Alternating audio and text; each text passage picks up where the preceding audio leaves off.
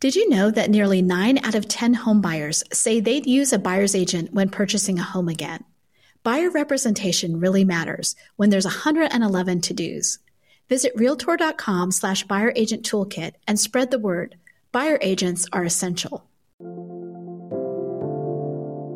And so as you think about where we're going, what our vision isn't changing, how we're getting there has changed a few times. And that's why you see some of the change. And a company this size doesn't usually pivot and change as fast as we do. We're constantly reinventing and reiterating. And that comes straight from Gary Keller, who's an extremely learning-based individual. And I think the speed with which we make change is also why we've tended to do what we've done in this industry. Welcome to the Real Trending Podcast, where your host, Tracy Velt, managing editor of Real Trends, interviews the brightest minds in real estate. Brokerage leaders, top agents, team leaders, and industry experts share their success secrets, trends, and lessons learned navigating this ever-changing industry. Just got off the phone with the new president of Keller Williams Realty International, Mark King, and had a really interesting discussion. He addressed the elephant in the room, which is the constant change of Keller Williams leadership every 5 years or so, and the change from education to technology and what Keller Williams is really focusing in on now. So he talks a little bit about that. They, of course, go into some of the technology that they have, but they explain why technology is important, which we all know. But what's different is that everyone thinks their technology is going to be a differentiator. And Mark has a little bit of a different spin on that I think is really interesting. So sit back and enjoy the podcast. And thanks for listening to Real Trending. This is Tracy Velt, managing editor for Real Trends. Today, you'll be listening to an exclusive interview with Mark King, president of Keller Williams Realty International. His previous role was as director of growth for KWRI. Mark is no stranger to the real estate industry. He was a top producing sales associate when he joined a Missouri-based Keller Williams franchise as a team leader in 2003. He became a top 100 agent in 2008 and led KW Maps leadership coaches in 2013, eventually earning a place in the Keller Williams Team Leader Hall of Fame in 2017. Stepping into the role of president a month ago, Mark plans to work tirelessly to grow market share for stakeholders and lead thriving regional teams. So welcome, Mark. Thanks for joining Real Trending. Well, I'm so excited to be here. I'm so humbled to be here. And that was such a great introduction, Tracy, that I think you forgot the part of all the failures and mistakes along the way, but we can leave that out for today. Oh, yeah, we can talk about that later. So I just want to start by kind of having you tell our audience a little bit about you and your past position as director of growth. What were some of the achievements you had in that position that played a role in what you're doing today? Yeah, I love that question. And if we start before that, running a brokerage, starting out as an agent, working my way into a region, kind of for 20 years, right? Gary hired myself and my partner, Matt Green, to be directors of growth at the end of 2019. And imagine stepping into the largest real estate company in the world as the director of growth, and then the pandemic hits. Yeah. And so none of us truly expected what happened to happen in any capacity. But at the end of the day, we didn't just break records last year. We shattered all of our growth records in every production category and agent count growth. We had an amazing year. And it's a testament to not only Gary Keller, who's the visionary, but it's a testament to the 167,000 partners we have across the United States and Canada. So I can give you the detailed numbers and the transaction counts and all those things, but I would sum it up by saying we had an unexpected, unbelievable growth year. Okay. And were there any specific strategies that you implemented that differentiate your growth strategies from others? When I look at what happened and how fast we were able to pivot, this might be a very large real estate enterprise. And at the end of the day, it's a very small family. And so our communication channels, the way that we operate in general, the belief system that we share allows us to communicate at such a rapid level. And so when things like this happened, I remember March 13th, of 2020, us jumping on Zoom, which, by the way, we had been using Zoom and had been working more virtual anyway. I think what COVID did is it just accelerated a lot of the changes that we saw coming. But I think that the speed with which we adapted and kind of reinvented in the moment, the care calls, the connection through our culture, all of those things led us down this path. And by the way, ironically, about 13 years ago, Gary Keller wrote a book called Shift. And it's a book of tactics of what to do when the market suddenly changes. And so we could go right to the manual, right, and look at the first tactic: get real, get right. And so we were. It was a sun up to sundown event, and we were loving it. And it was care calls, back to technology, back to being more human-centered, focused, relationship building, all those things. But because we're such a tight-knit family, I think that allowed us to figure out what was going on, get real, get right, and then immediately take action. And I think what you saw is the companies that took immediate action, regardless of the action, they tended to come out on top rather than the companies who delayed their action. So Gary Keller has always been at the forefront of trends in the real estate industry and has chosen leaders to fit his vision. That's meant, obviously, a change in leadership every few years, which generally sets the industry abuzz. So what is the vision of Keller Williams today? You know, it's fascinating. And I love this question, Tracy, because our vision has always remained the same, right? We want to be the real estate company of choice for agents and their customers. The tactics may be different. And so I would tell you that every leader we've had has been the right leader in the moment. And I feel like I'm standing on the shoulder of giants, right? I feel like every person we've had has been amazing at what they did in that moment of time.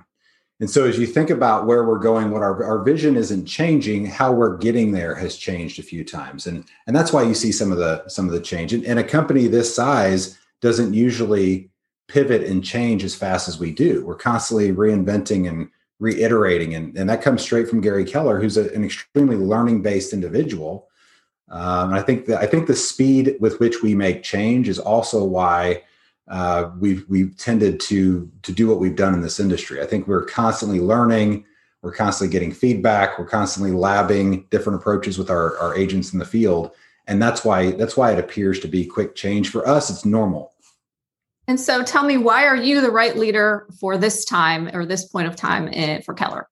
Well, I think in all this crazy world of disintermediation and technology companies, and every industry is being interrupted at some level, right? I think getting back to the core fundamentals, going back to our fundamental belief, which is a real estate agent is the fiduciary for their clients. And no iPad's going to replace that. The relationship matters, right? And I think going back to this idea of having a top real estate agent who also ran a top brokerage, who also has 20 years of making mistakes, helps navigate the times that we're in. I think the other piece is being on the growth side of this company for so long and working under all the growth leaders before me. I think we're in tune with where we need to go and how we need to grow in what we would call an industry that's changed, right? So I think that would be my short answer. I would also love to say that, I bleed our mission, vision, value, belief, and perspective. I love what this company stands for. And if you boil it down and you look at our culture, we just believe a certain way. And that may not be the same as others believe. So I think that's why. Okay. So every year in the Real Trends 500 top brokerages, Keller Williams basically dominates the five-year movers, both in volume and sides. So what is the overarching company strategy that you think accounts for this? Do you think it's all related to business model, culture, or do you think there are other factors at play? It's a combination of all of those things, Tracy. I think our business model definitely plays a part. We're a high volume, low margin business model. If you look at the average agent count per office, for example, we're at 204 today. And that takes a fundamentally different approach to how do you run a brokerage that size and still stay super connected with your core clients, which are your real estate agents, right? I think the other piece of this is we've always been a brand that has stood behind our agent's brand, not in front of it. You won't see Super Bowl ads for Keller Williams because the brand doesn't matter. The fundamental belief that we share is that real estate's a local business based on an agent and their sphere of influence. And so from that, if you believe that, it fundamentally changes how a brokerage services that agent, right? So I think that's part of it. We're so proud that we have 10.7% market share in this industry, but 35% of the top brokerages. And I think that's a testament to our leaders. It's a testament to the men and women who work every day at finding people to buy and sell what's likely their largest asset. But it's also, this is a leadership company at the end of the day. And I think that's showing up there. Okay. So what do you see as some of the limiters to your growth as a brand? You've been in the top five movers for years now, but what are some things that you think are limiting the growth? That's such a fascinating question. I think when you sit in the room with the talented people that I get to sit in the room with every day, you tend to look around and say, the only limit to our growth is ourselves. It's how we think. It's whether or not we're willing to do the hard things in the moment. You either become part of an industry changing or you change the industry. And I think Gary Keller has been an example of somebody, whether it's profit share or it's building teams or it's expansion or any of the things that Gary's brought to this industry, we tend to be on the front end of driving the change of the industry. So when you have a market like we have today, Tracy, with third-party disintermediators coming from every angle, right? I often like to joke that we used to be, first of all, an unknown entity when I started with Keller Williams. Nobody knew who we were. Then we went to become maybe the most questioned business model in the industry, right? Everybody was questioning whether or not this sharing profits was a smart thing to do, or building teams was a smart thing to do, or whatever the case is. And now we're the most copied business model in the industry, right? And so it's a testament and a compliment to, I think, what Gary's done on the front end of so many things. And for all of those great changes, there's been a lot of things that haven't, changed the industry. But at the end of the day, we are definitely walking through a different time today. Yeah, I remember when you guys first came on the scene and the whole team, it just set everyone ablaze with the controversy over the team concept versus the individual agent. And it's amazing to look back now and think, why was that such a crazy idea, Well, you could go back to this idea of capping what you charge real estate agents, right? That was super controversial, and there's no way a broker will ever make money. And for the times I operated a Keller Williams franchise in 7 different markets, and in every one of those markets, the competitors would say that'll never work here, and it does. And so this idea of everything that we do, if you drive it back to this one solid point, and that is keep the agent as the fiduciary at the center of the transaction, then every decision you make from there tends to only help you. So whether it's a cap that we charge, which seems to be the common compensation structure for an agent today, whether it be sharing your profits, now is being copied by many competitors, whether it be building teams, all the things that we're working on today, I promise will look a little controversial in the moment and be copied later. So it's fascinating. Yeah. And that kind of goes into my next question about gross margins. I mean, they've been dropping for years. According to our data, the Real Trends data, they were 16.4% in 2015, and they're an estimated 13.5% in 2020. Obviously, different models do better than other models, but brokers are still finding a way to increase their profit margins. So what innovative ways have you seen brokers kind of overcome this hurdle or adapt and thrive? Yeah, I think what's fascinating about this is our model. And this is an example of, I think Keller Williams is the reason you see this happening. It's again, remargining the entire industry where, you can charge agents less, provide more value, and the broker make more money. The math doesn't seem to make sense when you explain it that way. But if you think in terms of scale and you think in terms thinking bigger, thinking abundantly, what you realize is if I have the right systems and models in place and the right culture in place, I can grow an office to 1,000 agents, maintain amazing relationships with all of them because of the small groups that we build. And what that does over time is put pressure on everyone to look up and say, can we do more with less and also become more profitable? My partner, Matt, and I last year went through 200 of our offices individually, and we did a remargining exercise. And we looked at the local market and the trends, the competition. We looked at lost agent productivity. We looked at people who had left. we did a deep dive with those 200 offices. And what we found in a lot of cases is that we were running the same economic model that we were 20 years ago. Well, the market's changed dramatically since then. So the entire industry is remargining. And for brokerages of today, they're going to have to look up and say, how do I constantly put pressure to drive the cost down for the agent while driving my profit up? Yeah. Yeah. Obviously core services and that play a huge part in driving that as well. So I do want to talk a little bit about your technology because, you know, we've seen Keller Williams kind of morph from education to technology. You said your ultimate kind of, goal or whatever has remained the same, but, you know, we've seen it morph through. And so I want to know, what are you working on in the next year or so? Where are you seeing the growth, and what would you define Keller Williams as now? Yeah, this is such a great, but you're asking for all of our trade secrets. I love it. This is great. No, we have no secrets. And ironically, that's one of the things that I think people love about our company is we're an open book company. We share our financials. We make decisions together. We lab, you know, different things. But I would say you're seeing a complete reinvention, as Gary's done many times, with what we do to drive towards our mission. And that reinvention involves a holding company now, KWX, and some amazing talented people who we're bringing in to build this holding company, which at the end of the day, it's going to give us incredible options down the road. But it's a foundation building exercise to prepare for the future. So when you talk about, you know, technology specifically, you have to look at what are the core fundamental things that are going to differentiate you with all the other technologies everywhere, and everyone's got a spin on their technology. At the end of the day, if you own and control the data as a real estate agent, if real estate agents are helping you to build it and you own and control the platform, I think you will see a significant differentiation in that technology. So I would argue that, you know, our partners at Facebook and Google and other places would all say that it's not so much the technology that differentiates, it's how you use it. And I think that's what makes us different, sets us apart. Okay. And you had mentioned that you have failed in the past and you've learned some lessons through that failure. So I'm going to throw that one at you.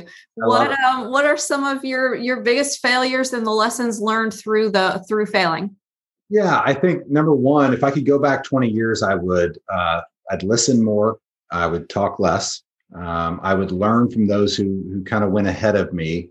I wouldn't intend to reinvent the wheel all the time, right? My favorite story is I once opened a Keller Williams franchise in someone else's territory. That's apparently frowned upon. But everything that you do in this company, you know, with growth in mind, you hope to make the right decisions. You hope to follow our belief system. And I had an agent friend at Century 21 who was asked to leave her brokerage and in a different state. And I went to the state and stood up a brokerage and did all those things thinking I was helping. And I wasn't necessarily helping at the time. But that's a small example of every single role. If you're not making mistakes, you're not moving fast enough. And I think that's part of our culture is to embrace that way of thinking. You know, how do you teach people how to think so that we can all win together? And that's what we do. And now, here's a brief word on HousingWire's Housing News Podcast. Now more than ever, the housing industry is looking to its leaders for answers. That's why each week, the Housing News Podcast invites a new mortgage, fintech, or real estate executive to the show to provide its listeners with more perspective on the announcements and news stories crossing HousingWire's news desk. Hosted by Sarah Wheeler and produced by Alcina Lloyd, the Housing News Podcast is now available on iTunes, Spotify, Apple, Google Podcasts, and more. And I know our audience would love to get some tips and strategies for running a better business, you know, recruiting, retention, office space, core services. What are some words of wisdom that you can share, either offering advice or pointing to possible trends in the industry? Yeah, make more mistakes. That's number one. Move faster. No, I think in that is true. But I think if you look at what's happening in the landscape today, what you realize is the way we operated 30 years ago isn't going to fit as a brokerage model tomorrow. So how do you remargin? How do you think about the future of the real estate brokerage?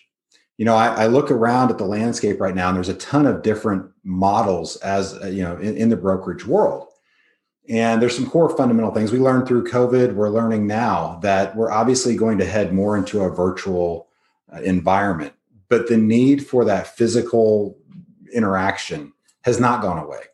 And we're hearing it from everyone that they can't wait to get back together. You know, there have been competitors who have built all virtual models, and I drive by two of their offices on the way to my office, right? What you find is at the end of the day, top agents still need a place to go and to collaborate and to do their work, to meet clients, to do those sorts of things. So I think how you think of square footage per agent in the future matters in terms of offices that you build and lease and that sort of, you know, the old days of the big, this is another great mistake. I once built out a 40,000 square foot office space with the big oak furniture for every single agent. Think 1960s lawyer style. And that model just doesn't survive today. Right. So some of the mistakes were because of the industry changing, and some because they were just bad ideas in the moment. But at the end of the day, the future of this industry is going to depend on our brokers of all brands figuring out how to help the agent and their clients at the highest level, then making their decisions based on what that data tells them. Okay. I have one last question for you, and that is, who do you consider your greatest competition, and has that changed in the past 10 years? It's definitely changed. This is what's fascinating, Tracy. I've always looked at our greatest competition as ourselves. Okay. But you know, I'm certainly respectful for some of the innovation that's happened in the industry. I would share, you know, this quick story because I think it matters. I think the consumer is driving a lot of the change, and that's also driving some competitor behavior and who we view as competitors, right? In the old days, we would say, you know, the easy answer would be, you know, Berkshire Hathaway or Remax or some of the great companies that have built big, you know, traditional real estate models. And you can look up today and you can see what EXP has done, some impressive things, and Compass has done some impressive things. And I think we're all looking at third-party disintermediators, whether it's Realtor.com or Zillow or whoever. Here's what's fascinating. What we're finding is consumers and or agents aren't comparing their real estate transaction to the one they had 7 years ago. They're comparing their real estate transaction to the last technology interaction they had. So I'll share this quick story with you. My family loves Domino's pizza. And I think we didn't used to. I think it's, number one, their pizza's gotten better. But number two, the anxiety of ordering a pizza, wondering where it was, when it was going to be there, has all been eradicated by amazing technology that Domino's has launched. And I know when my pizza is being made, I know when it's being entered into the oven and when it's being packaged, delivery, and I know exactly when my pizza is going to get there. Well, if you think about how far technology's come for something as simple as ordering a pizza or getting a ride somewhere through Uber or whatever the case is, and then you compare that to what is probably the most anxious transaction of our lives with our homes, and you see, we've just fallen short. And as an industry, even, you know, there's a huge gap in the search experience today and ordering a pizza. And that's what we aim to solve. And I think it's accuracy of data. I think it's answering the right question in the right moment. There's a lot of things that a human fiduciary real estate agent does that a computer can't replace. And that's where we're firmly planted. Yeah, absolutely. Well, do you have any parting thoughts? Anything that I didn't ask you that you think is important for the brokers listening to know? You know, I think, first of all, thank you for having me. I so appreciate it. I think this is a moment in time where we truly are all in this together. And I think if the faster we all realize that it doesn't matter what brand you're with, what matters is protecting the agent and the consumer. I'm not sure that anyone would argue that a third-party website's a better experience than a highly qualified professional human being in the moment. And the game has changed, the industry has changed, and we have to come together as an industry and make sure that our real estate agents aren't disintermediated. That would be my thoughts. Yeah, well, thank you. I wish you the best of luck in your new position, and I really appreciate you joining Real Trending. Thank you so much. I appreciate you. Thanks. Thank you for listening to Real Trending. For more insightful interviews with real estate executives, subscribe to our podcast on Apple Podcasts, Spotify, Google Podcasts, and more.